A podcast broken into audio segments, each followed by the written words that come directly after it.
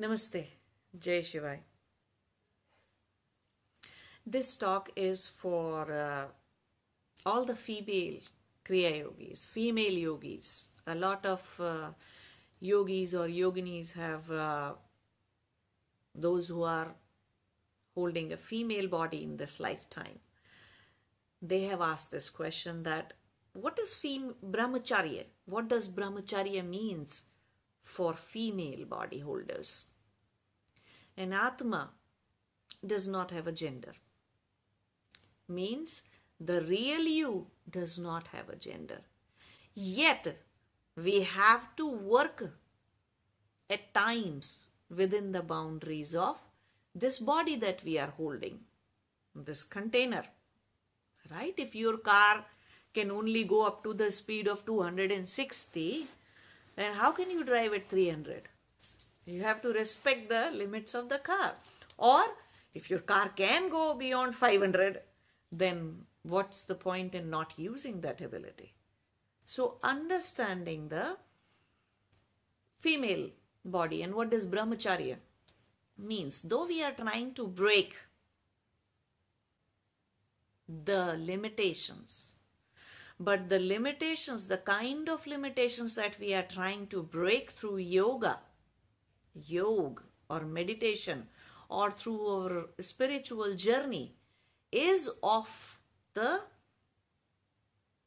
mental, emotional, and behavioral kind, is of the intellectual kind. Okay, not the physical. Becoming, you know, walking, attaining moksha does not mean having six pack body. The body may be whichever, whatever.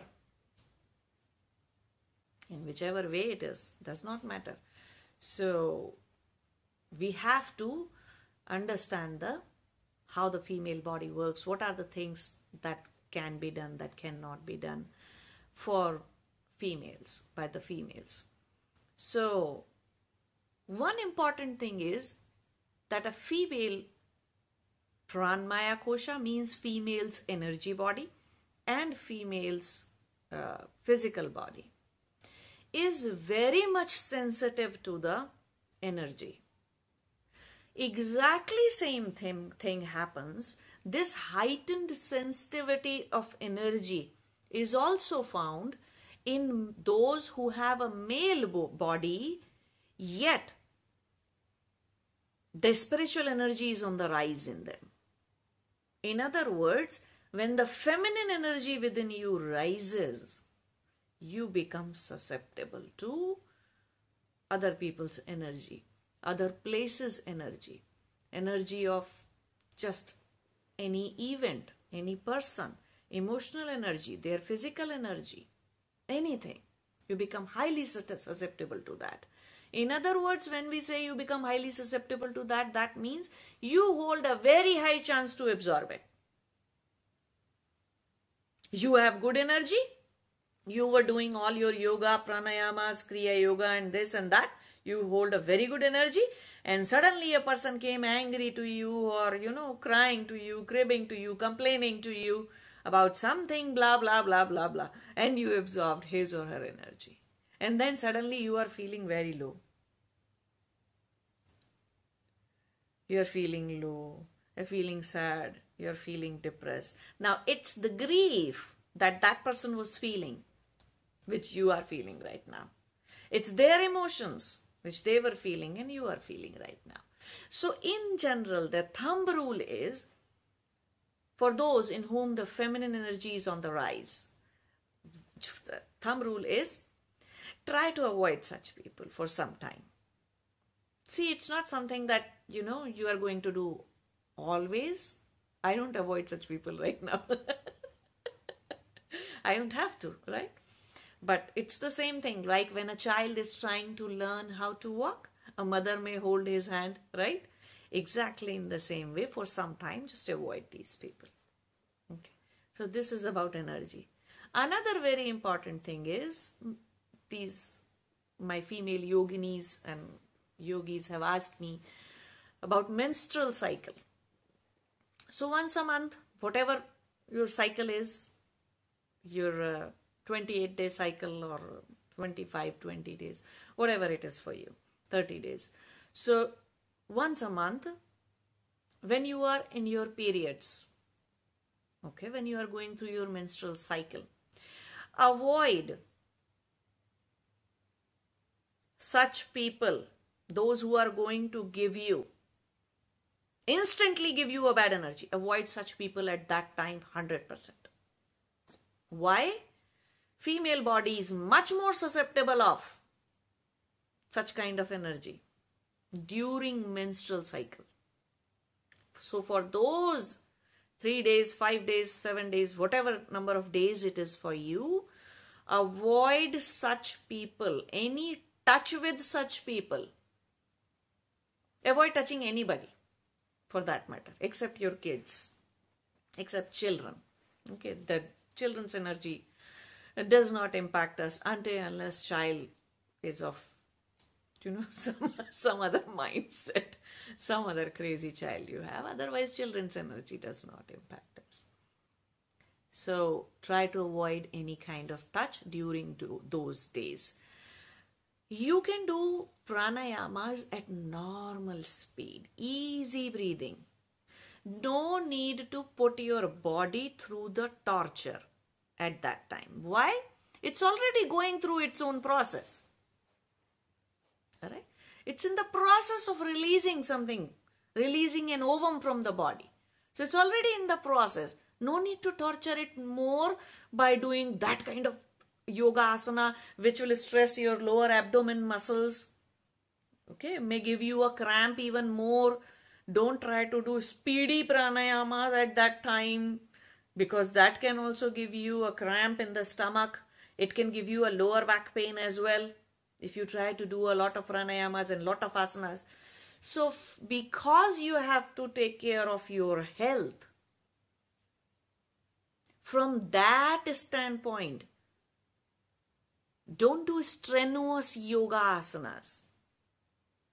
Simple sitting and simple pranayamas at normal speed is okay if you want to do. If you don't want to do, that's fine. Just take it easy. Relax. Do the introspection instead. So there is no religious restriction. There is no spiritual restriction.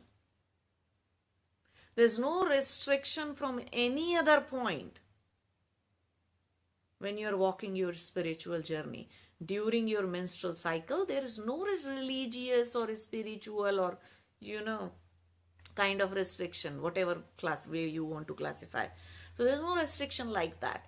But one should be mindful of their own body physical body. We don't want to harm it right? We don't want to harm our physical body. We we do not want to harm our energy body. Because ultimately any damage done to the energy body is going to finally manifest in your physical body. It's a very important thing to understand.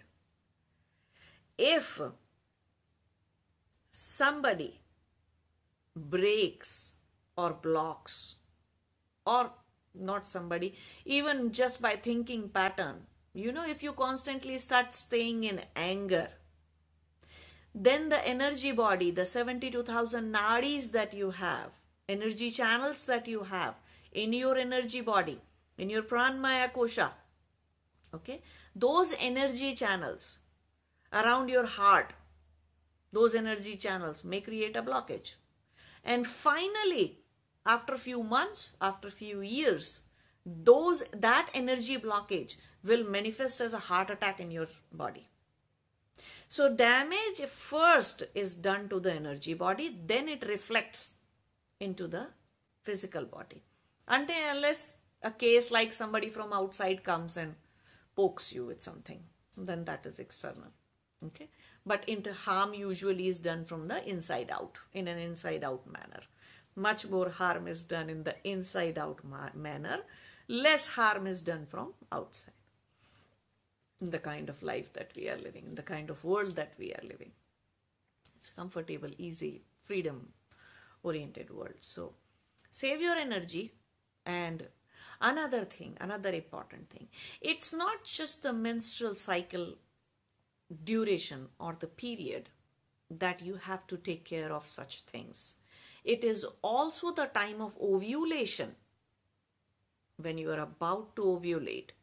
Those three, four days, you will see your energy starts going haywire. It feels just as if you are dispersed wherever. You just seems it seems like there is no start and no end of me. It's energy body feels that way if you are able to perceive your energy body or physically you can see see that you may have pain in your lower abdomen in your lower back during the ovulation period. You may go through some mood swings as well during menstrual cycle or during your ovulation period okay? So you not only have to take care of these things uh, during the menstrual cycle but during the ovul 2 3 days of ovulation period as well okay if you are able to identify what is your ovulation period. Um, a lot of times females are not even able to identify what is their ovulation period.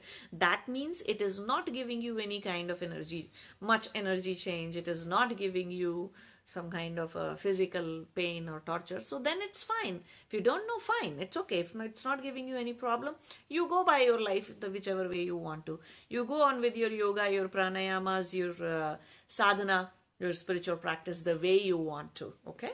So don't worry. Oh i don't even know what my days are. When do i ovulate? That's fine. Perfectly fine. The younger the people are lesser they know about when. The moment you start moving towards the menopause and that's when you start realizing it more when you are ovulating. Those days it becomes that at that time that stage it becomes much more torturous. So much more painful and much more easily identifiable because of the pain. So this is what it is. So there are no religious or you know spiritual restrictions from that point of view during the female. But yes, take care of energy, drink lot of water during uh, the menstrual cycle and ovulation period. Drink lot of water. Why I'm saying this is because uh, pranic energy goes down during ovulation and during during menstruation pranic energy goes down. And the only way to increase your pranic energy instantly is by drinking water. Now here I am not talking about flavored water, tonic water or uh, green teas, black tea or this tea or that flavor or anything. Don't treat the element as a compound. Use the water as an as a pranic element. It's a pranic element. The moment you make it, a, convert it into a tea, green tea or black, brown, whichever purple tea, or you convert it into some kind of a liquid, other flavored water, cherry, lemon, this, that, whatever. So if you are converting it into some other drink, then it becomes a compound. Okay. So don't equate it. Water cannot be equated with any other drink. So drink lot of water because not only it's the matter of the pranic energy that is going down and drinking water can help you increase it instantly. Also the body system is heated up. Right? Body heats up during menstruation and during ovulation. So it helps you calm down the internal temperature of the body. So drink water and uh, stay away from energy bad energy people keep them at a distance try to avoid touching them. And uh, yes sex should be avoided. Don't go for intercourse during that time. Neither during ovulation nor during uh, your uh, periods. Don't do that. It's it's not the matter of so much of a matter of you know that it is religiously wrong or morally wrong or anything. It's just really bad for your health. It's really bad for your body. It's really, really, really, really bad for your energy body. Okay. So these are some of the things. So do keep keep doing your sadhana at an easy pace or just give some time to rest and relax during those that time. Just rest and relax. Get into meditation. Do some light pranayamas. Don't strain your body. Okay? Don't torture it. We have to keep this body going as, as long as possible to complete our spiritual journey, isn't it? So this these are the things that a female having brahmacharya. And it's not so much the physical brahmacharya that matters, whether you are a male or a female.